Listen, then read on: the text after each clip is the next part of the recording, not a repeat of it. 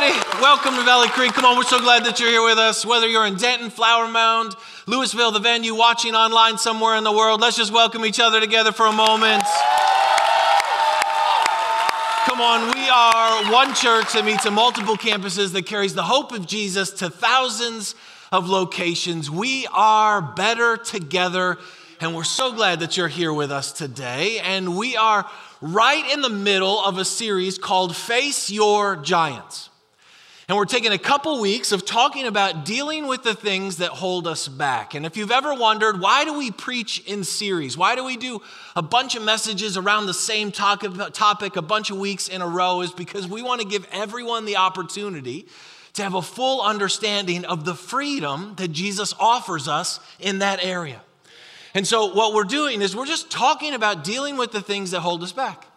Because if you're honest and I'm honest, there's things that overwhelm us, things that intimidate us, things that oppress us, giants, if you will, that are mean and nasty and roar and are ruthless and relentless in our lives, but it's time to deal with them in Jesus' name. And so we've said a giant is simply anything that stands in between you and the promises of God that feels impossible to overcome. A giant is anything. Your giant is real. And it's in between you and the promises of God. You say, What's that? It's all the things that Jesus came to give you. Things like peace and joy and love and life and breakthrough and freedom. And those giants feel impossible to overcome. Like the more we look at them, the bigger they become. Giants are things like anxiety, shame, guilt, jealousy, anger, bitterness, control, responsibility, uh, religion. There is no end to the list of what giants are. And as we've been going through this series, we've been hearing lots of stories of lots of people facing their giants. Stories of our giants getting identified, stories of people facing the giants for the first time in their lives, stories of giants falling, things like shame and addiction and anger and anxiety that have been plaguing people for years. They're looking it in the face and they're saying, Enough is enough in Jesus' name. I'm going to deal with this and move forward. And while I love hearing stories about all these different people facing their giants, my real question is are you? Right now, I'm not all that worried about everyone else's story. I'm really interested in your story. Like, are you facing your giant? Are you right now dealing with the things that are holding you back? Like, here's my question Are you doing anything with what we're talking about? That's what I'm saying. Like, check this out Hebrews. It says this Today, if you hear his voice, do not harden your hearts in other words, God is speaking to you, so don't harden your heart, soften it. Don't lean out, lean in, because when God is moving, you want to go with Him. And right now, God is moving, and He's saying, let's deal with some of those things that have been holding you back. In fact, there's, there's a great story of the Israelites. As they're on their way to the promised land, about to go into it, they run into a nation of giants. And God sees those giants and he talks to Moses and the Israelites. And here's what he says He says, See, I have given into your hand Sihon the Amorite, king of Heshbon. Here is a giant king ruling a nation of giant people. And I'm going to give them to you and their country, their land.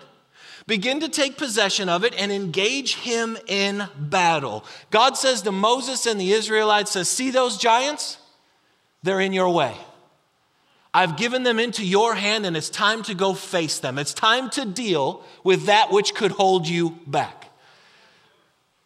Now, look what Moses does.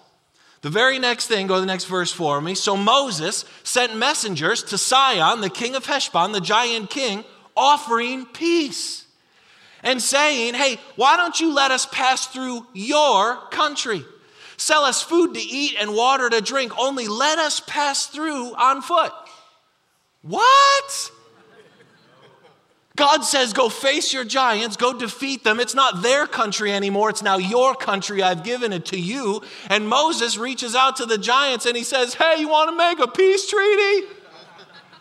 He tries to compromise with the giants, he tolerates the giants, he tries to do business with the giants and says, You know what? I'd rather just work out a deal with you and go around you than actually face you. But look what God does. Go to the next verse for me. But Sihon, king of Heshbon, the king, the giant king, refused to negotiate with us. He refused to let us pass through. Ready? For the Lord your God made his spirit stubborn and his heart obstinate in order to give him into your hands as he has now done. In other words, God says to Moses, Hey, Moses, I didn't ask you to make peace with your giants, I asked you to face your giants. I didn't ask you to do business with them, tolerate them, compromise with them, or coexist with them. I asked you to go face them so you could be free. And if you're not willing to do that, then I will move in the heart of the giant and bring the giant to you. In other words, here's what I'm trying to help you get is, is if you don't face your giant, God will cause your giant to come and face you. If you're not willing to go to battle, God will bring the battle to you, man. And you're like, why? because he wants you to live in freedom. He wanted the Israelites to be free and face their giants, not avoid them, not run from them, not compromise with them, not tolerate them, not do business with them. Who does business with a giant? We do. Because we are often willing to run from our giant more than we're willing to face our giant. But God loves you so much that He wants you to be free, that He will actually bring the giant up to the surface so you will deal with it in Jesus' name. And I bet that's happening to some of you in this series. That's God's grace in your life. So come on, let's deal with it. This is why Romans, again, our verse, in all these things, against any and every giant in your life, you are more than a conqueror through Jesus who loves you. See, what we're doing in this series is we're looking at Old Testament stories of the people of God fighting real physical giants and learning how to face our spiritual giants. And what we're doing is we're creating a manifesto, a guidebook, if you will, of different lessons of what it looks like to face our giants. And I've told you that I'm not giving you a recap every week. So if you've missed and you're serious about dealing with the giants in your life, go on the website, go on YouTube, watch those. We're up to number five. I got two for you today. And what I want you to remember is your future is on the other side of the giant you don't want to face. So don't let your giant hide your future. And just because he hasn't fallen yet doesn't mean he won't in Jesus' name. Okay? So you ready for two more today? Yeah. I'm to give you two more lessons on facing your giants, and we're to apply it right at the end of the service today. So here we go. Lesson number five is simply this. If you're like, what's one through four? Go online and look it up. Lesson five is be aware that God is with you. If you're to face your giants, be aware that God is with you, man. Listen to me. Giant killers are more aware of the God who is with them than the giants that are in front of them. Giant killers are more aware of the God who is for them than the giants who are against them. Giant killers are deeply connected to the presence of God. In fact, if you read the scriptures, one of the most often repeated phrases all throughout the Bible, God constantly says, Do not be afraid, for I am with you. Says it over and over again. You say, Why? Because I think it's like God saying, Hey, when you finally figure out that I'm with you, you won't be afraid of your giants anymore. In fact, think of Joshua for a second. Joshua is the guy, the leader of the Israelites. He has to lead the people into the promised land, a land full of nations of giants and giant kings. And look at what God says to Joshua right before they go in. He says, Joshua, be strong and courageous. Do not be terrified. Do not be discouraged. For the Lord your God will be with you wherever you go. In other words, God says to Joshua, Hey, Joshua, go take that promised land and you don't have to be afraid of the giants because I'm with you. He says, I'm with you. My presence is the antidote for your discouragement and your fear, and it will make you courageous and strong. God's presence in your life is the antidote for discouragement and fear, and it will make you strong and courageous. When you start to figure out that God is with you, like in reality, not just in theory, like He's right here, right now, you'll be full of strength and courage, and you won't be afraid or discouraged, and you'll go face your giants in Jesus' name. Or how about David in Psalm 23 4? David, the shepherd boy who faces Goliath. Look at what he says. He says, Even though I walk through the valley of the shadow of death, I will fear no evil, for you are with me. David says, Even though I am surrounded by giants, I'm not afraid. Why? Because I know God is with me. He says, when you figure out that God is with you, you'll have the courage to face your giants. This is why Romans 8 says this if God is for us, who can be against us? That's a great question. If God is with you, it means He's for you. And if God is for you, what giant can possibly be against you? Come on, man, if God is with you, then all of the love and the grace and the mercy and the power and the authority of heaven is also with you. So, why are you afraid of that giant? Come on, think of little kids for a second. Imagine in your mind a little kid that's playing outside all day, having a great day, and they leave their favorite toy outside. And they forget about it, they go inside and they do their stuff, and then it's nighttime, it's dark outside, and they realize they've left their favorite toy outside. But they're afraid of the dark, like most kids are. But they know their toy is outside and they're desperate to get it. So, what does a kid do? They go look for the most powerful person in their house an older brother, an older sister, a grandma, an aunt, a mom, a dad, it don't matter, just the most powerful person in their house. And they say, Hey, I left my toy outside. Will you come with me and get it? And all of a sudden, because that powerful person is with them, they walk outside full of faith and confidence and they go and they get that toy and they bring it back inside. When you start figuring out that the most powerful person in the universe is with you, you start looking at all the promises of God that He's given you, and you start walking right in the face of that darkness, and you say, That's mine, and I'm going to get it in Jesus' name. Because He's with me. You see, the real question is not, Is God with you? It's, Are you aware that He already is? Like, if you'll read about the giant killers in the Bible, they, they were deeply connected to the presence of God. It wasn't just this theory, it wasn't just like a nice verse that they had memorized in their mind. No, it was like, it was an experience. And it's multifaceted. See, God is so big and His presence is so multidimensional that it's not just in this one area and it's not just information to know, it's a relationship to experience. And so what I want to do is I just want to share with you real quickly within this lesson. There's five like main facets of the presence of God that you and I get to experience in our lives. So if you're taking notes, I would encourage you to jot these down. These are going to be fast. First thing is just this, his presence holds us together. In him, all things hold together. Like right now, the presence of God is holding the universe together. God's presence is literally holding the atoms and the molecules and the cells of everything in the universe together. In fact, God's presence is holding your body together right now the DNA, the atoms, the very strands, the molecules that your body is made up, the presence of God. In Him, all things hold together. That includes you and your life. His presence is literally holding you together. And if His presence was removed, you would just disintegrate and go into a million pieces. His presence is holding the chair that you're sitting in right now together. His presence is holding this building together. His presence is holding your marriage together, your family together, your finances together, your life together. In Him, all things hold together. That's the first dimension of the presence of God. The second is His presence surrounds us. His presence just doesn't just hold us together, it actually surrounds us. David says, Where can I go from your spirit? Where can I flee from your presence? In other words, right now, God's presence is all around you, 360 degrees.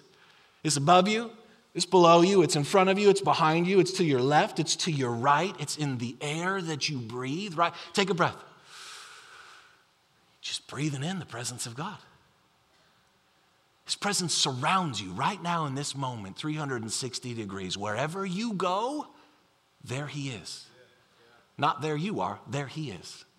Second dimension of the presence of God. Third dimension is His presence is within us. The moment we put our faith in Jesus, the Spirit of the living God comes inside of us. God doesn't just hold you together, He's not just around you, He's actually in you as a follower of Jesus. God doesn't dwell somewhere way off in heaven, He doesn't live in a temple made by man's hands, He lives inside of us. The very presence of God has decided that His home would be in your heart, He's within you.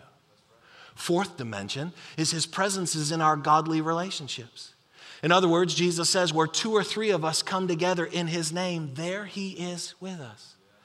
When we get together with other followers of Jesus, Jesus himself says it's like he shows up and he hangs out with us. Whatever we're doing, wherever we're going, whatever is happening, he himself shows up. He is the anchor of that small group, that serve team, that coffee. Whenever two or three of us are together, there is a dimension, a unique dimension of the presence of God that we get to experience. That's why sometimes when you're hanging out with other followers of Jesus, talking about Jesus, you have this encounter, this moment, this experience that's rich. That's this. And then the fifth dimension is this His presence is tangible in our worship. Psalm says, You are holy, enthroned on the praises of Israel. Another translation says, God inhabits the praises of his people. In other words, when we get together like this as the people of God and we start worshiping just like we did, what our worship is doing is it's enthroning God. What that means is, as we were worshiping, what we were doing is we were building a throne in the spiritual realm. Right here in the middle of this room, at whatever campus you're at, we just built a throne room in the spiritual realm. We built a throne with our worship, with our praise, and Jesus himself comes and sits on that throne and starts to rule and reign over the brokenness, the darkness, the fear, the sickness, the pain, the brokenness, and brings his peace, his joy, and his life into this moment. It is a tangible experience that we get to have when we worship together. That's why worship matters. Because this fifth facet or dimension of the presence of God only happens when we say, God, we want you. Come, King. Come, Lord Jesus. Rule and reign and bring your life into this space where we do this together. Okay, so stop. Can you be aware that He's with you right now? Can you just be aware that He's holding your body together? Right now, can you just be aware He's surrounding you? Like you can feel Him on your skin. He's here. Can you be aware that as a follower of Jesus, He's right here, inside, stirring, moving? Bringing life and hope and peace. Can you be aware that because two or three of us are here, Jesus himself has showed up in this space? And can you just be aware that we just built a throne room in this atmosphere for the King of Kings and the Lord of Lords to come and rule and reign? That's how you walk in victory over your giants. Because if he is with you, then so is all the power and the authority and the healing and the grace of heaven. You never have to face your giants alone. I tell you, in my life, I, sometimes if I'm just, uh, the best word I can give, sometimes I'm just embarrassed by how overwhelmed I get by my giants. I, I, so forget that God is with me. I get so consumed with the giant in front of me. And then you kind of like figure out, you're like, oh, wait, but God is with me. And then you like look to him and then you're all like, like, oh, wait, who, who are you again? Oh, yeah, you're the grasshopper. If you were here week one or week two, that would make sense to you. Or if you watched it online, that would make sense to you. Right?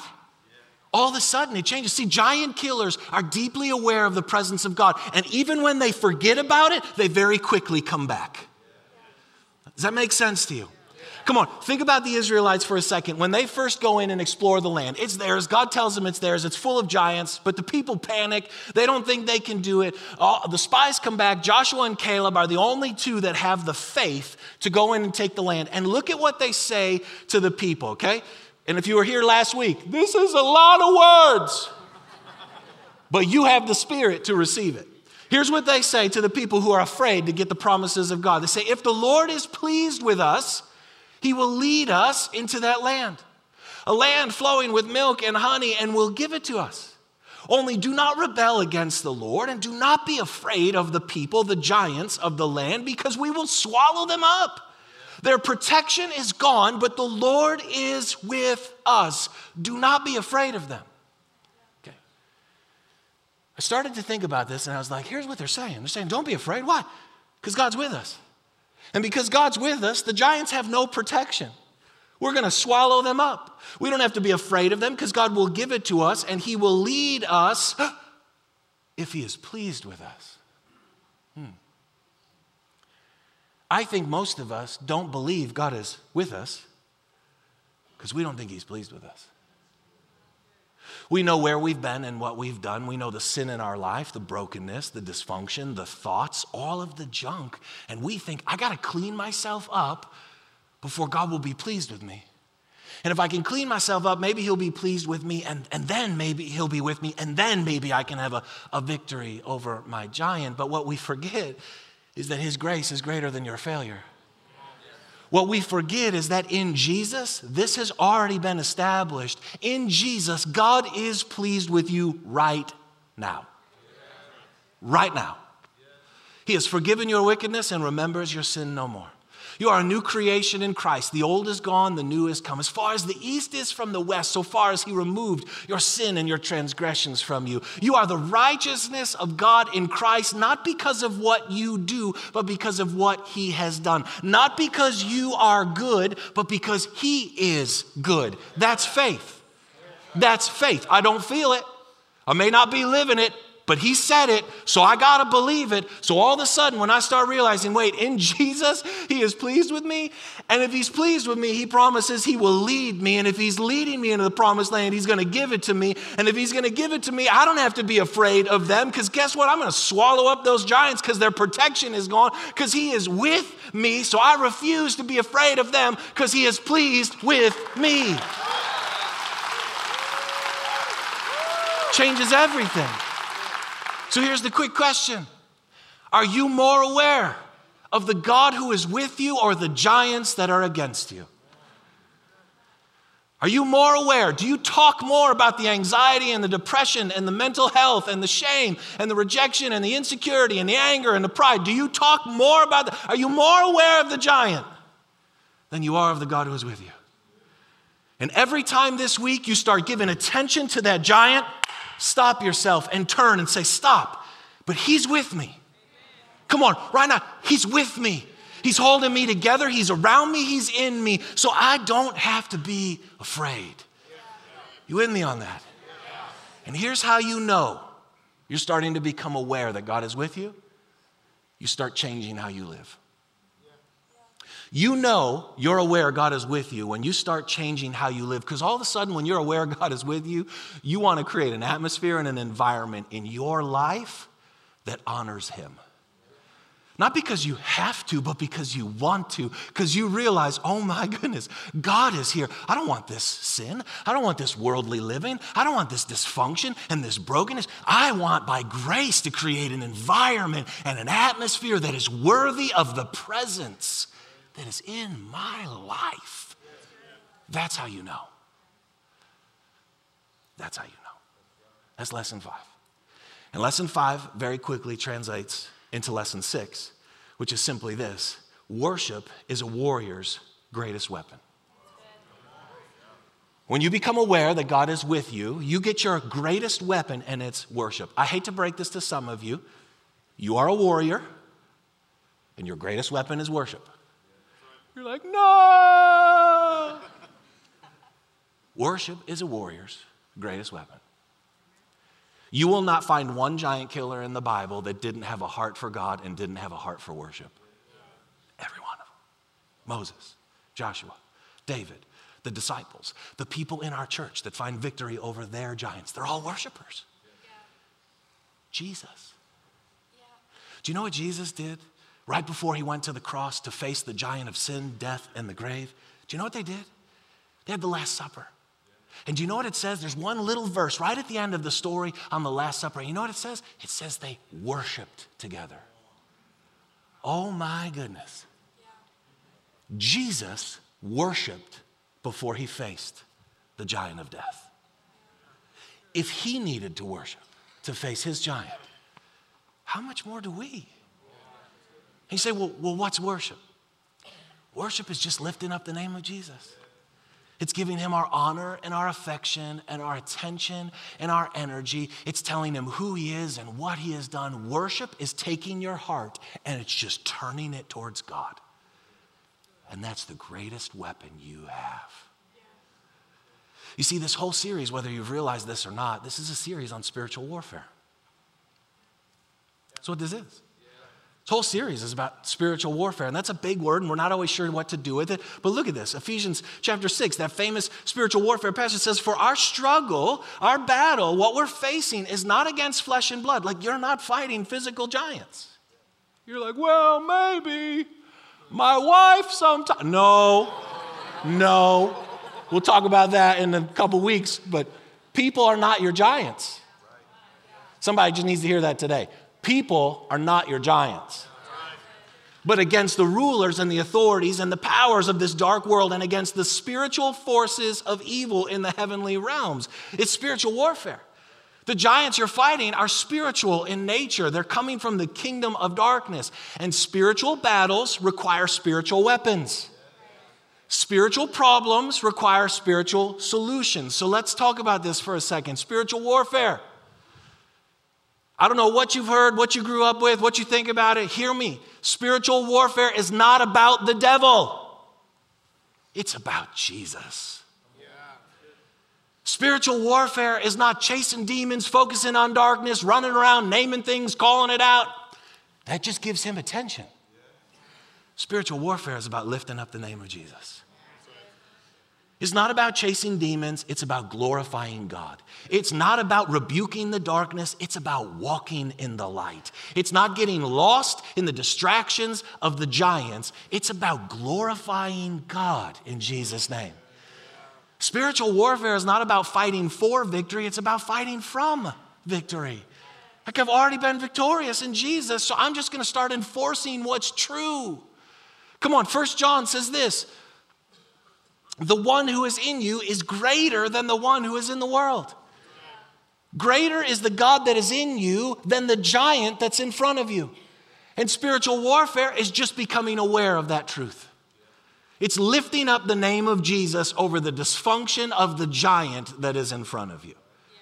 And hear me the whole point of spiritual warfare, the battle is for your worship.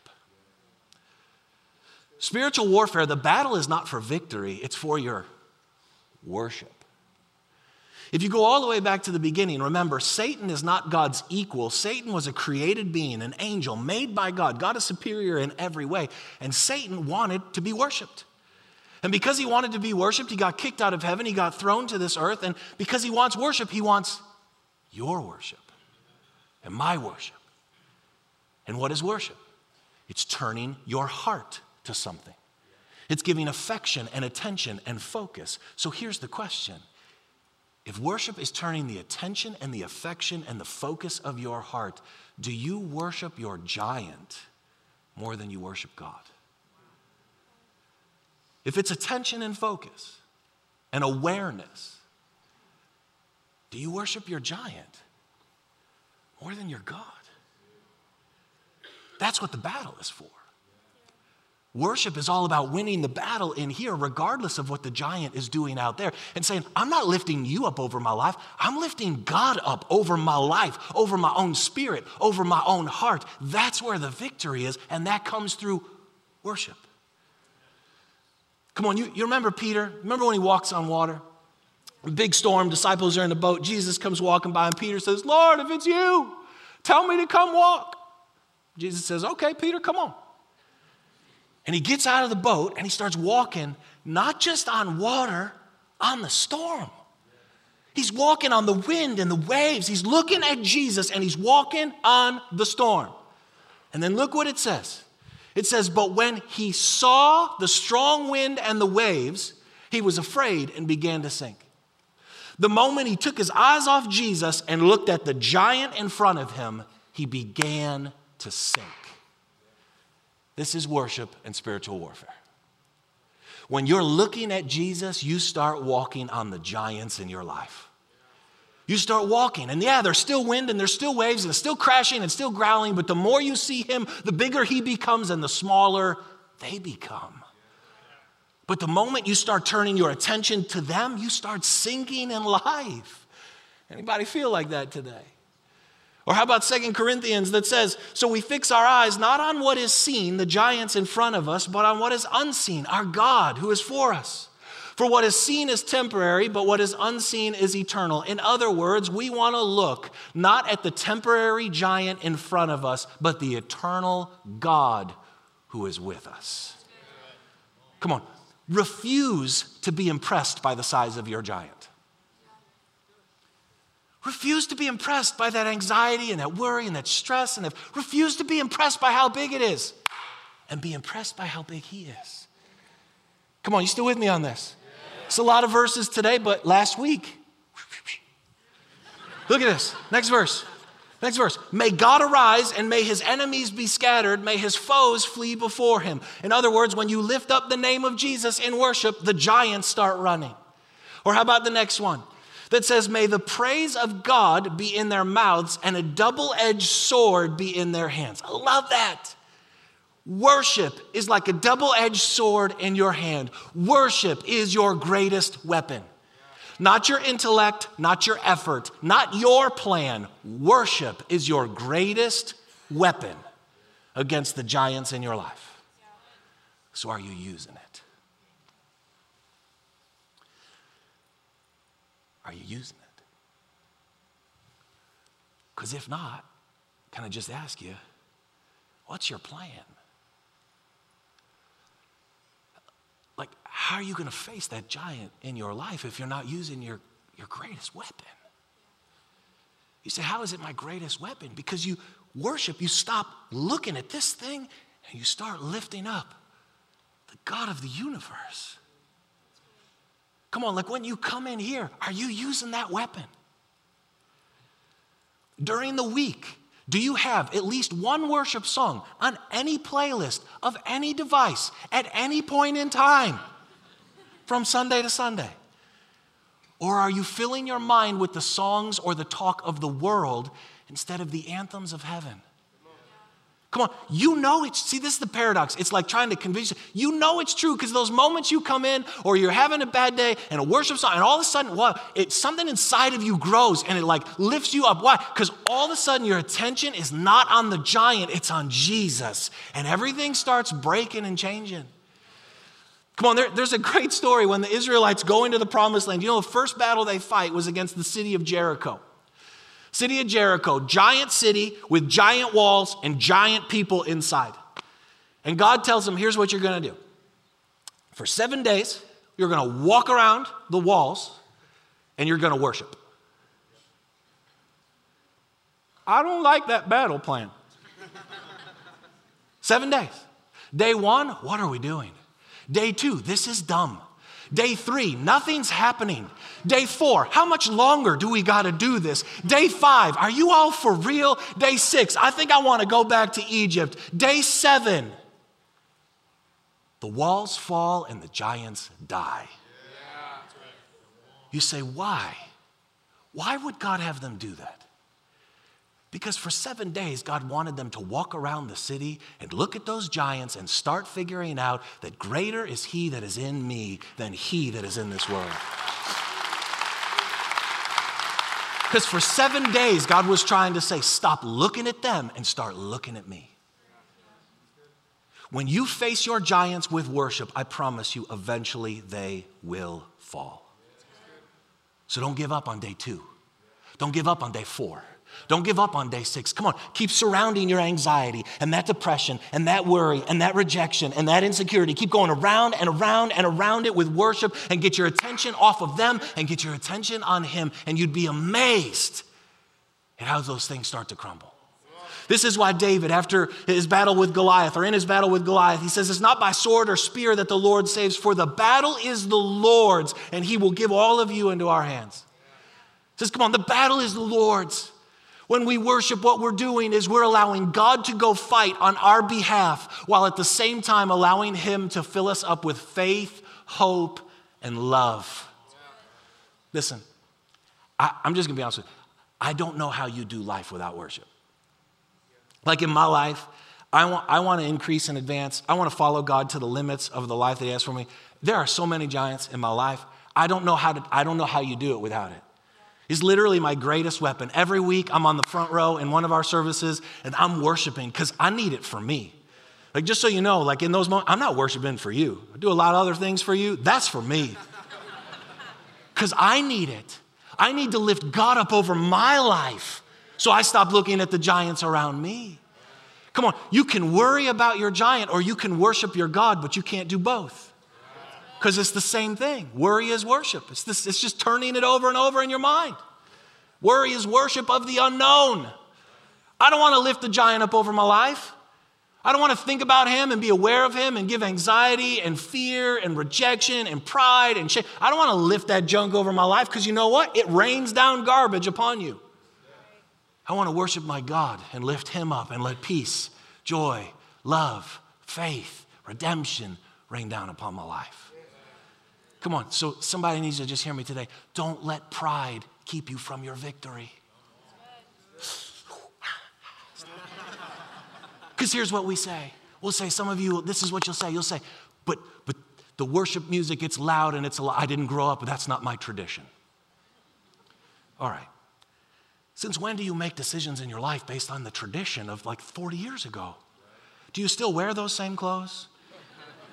Drive that same car? Use the technology that was available 40 years ago? Come on. Come on, don't let preference keep you. Say, I don't like that song, I like this song. I don't like this, I like that. Come on. Come on, don't let comfort. Ah, it's not comfortable. People might look at you. Nobody looking at you, man.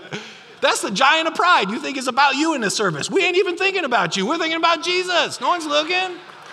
Come on. Or religion or whatever it is. Like, just look at these few verses. Go to the next one for me. Come on. Shout for joy to the Lord, all the earth. Are you a part of the earth? Then you are commanded to shout to the Lord. How about the next one? It says, Daily I will worship you with passion, passionately, and with all my heart. My arms will wave to you like banners of praise. That's in the Bible. Come on, one more. Sing to the Lord a new song. Why? Because He's doing a new thing today. That is your greatest weapon. And Satan wants to do everything he can to keep you from it. He wants to convince you that showing up late to church is no big deal. Why? Because he wants you to miss the worship. He wants you to miss using your greatest weapon. He wants to convince you that you're better than this, that it's below you. That's for those people over there. He's a master deceiver. So don't let pride keep you from that. Come on, worship is our battle song and our victory cry. And when we worship, we're drowning out the sound of the giant's roar. Come on, this is victory and surrender. This is desperation and dependence. This is honor and humility. This is you, Jesus, are worthy of my song regardless of how I feel. You see, one last verse for you, and it says this You have trained me with the weapons of warfare, worship. Worship is the greatest weapon you have to face the giants in your life. And because I have now been trained with it, I will descend into battle with power to chase and conquer my giants in Jesus' name facing your giant is worship. Because it's saying you have more faith in the goodness of your God than the giant who is in front of you. Use the greatest weapon you have so you can be free in Jesus' name. So here's what we're going to do. Will you close your eyes with me? Whatever campus you're at. Our worship teams are going to come back out at all our campuses, and here's what I'm going to invite you to do. I'm going to invite you just for three minutes. I'm going to ask if you, if you, if you could, if nobody would just leave, just for three minutes, we're going to, for three minutes, we're just going to sing that this is how we fight our battles. We fight our battles with worship, with hands raised, with hearts lifted, with a song to the Lord. And for just three minutes, and then that's it, three minutes, can you become aware that right now God is with you? And can you use the greatest weapon that you have? Whatever your giant is that you walked in here with today, let's go ahead and just see him. See him at your feet. In fact, here's what I want you to do. Will you just stand up with me at whatever campus you're at, right where you are? Standing up is just a sign to say, in Jesus' name, I'm facing this giant. Standing up is a sign of honor and authority because when a king walks into a room, you stand before his presence. And so, for the next three minutes, let's use our worship warfare. Let's become aware that Jesus is here. And if he is here, then all of the power and the authority and the love and the healing and the redemption of heaven is also in this room. In Jesus' name, it's time to face our giants with the weapons He's given us so we can be victorious. So, Jesus, right now, for the next three minutes, we turn our awareness and our attention to you. Would you come and fill this place with your presence and your peace? In your name we pray.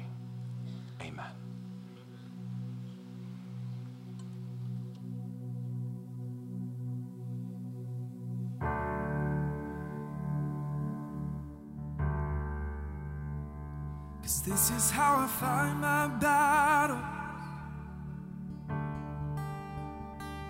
And this is how I find my battle.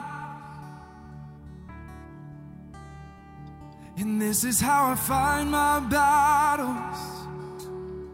Worship. This is how I find my battles. It may look. Like I'm surrounded, but I'm surrounded by you. It may look like I'm surrounded, but I'm surrounded by you. It may look like I'm surrounded, but I'm surrounded by you. It may look like I'm surrounded, but I'm surrounded by you. Cause this is how I find my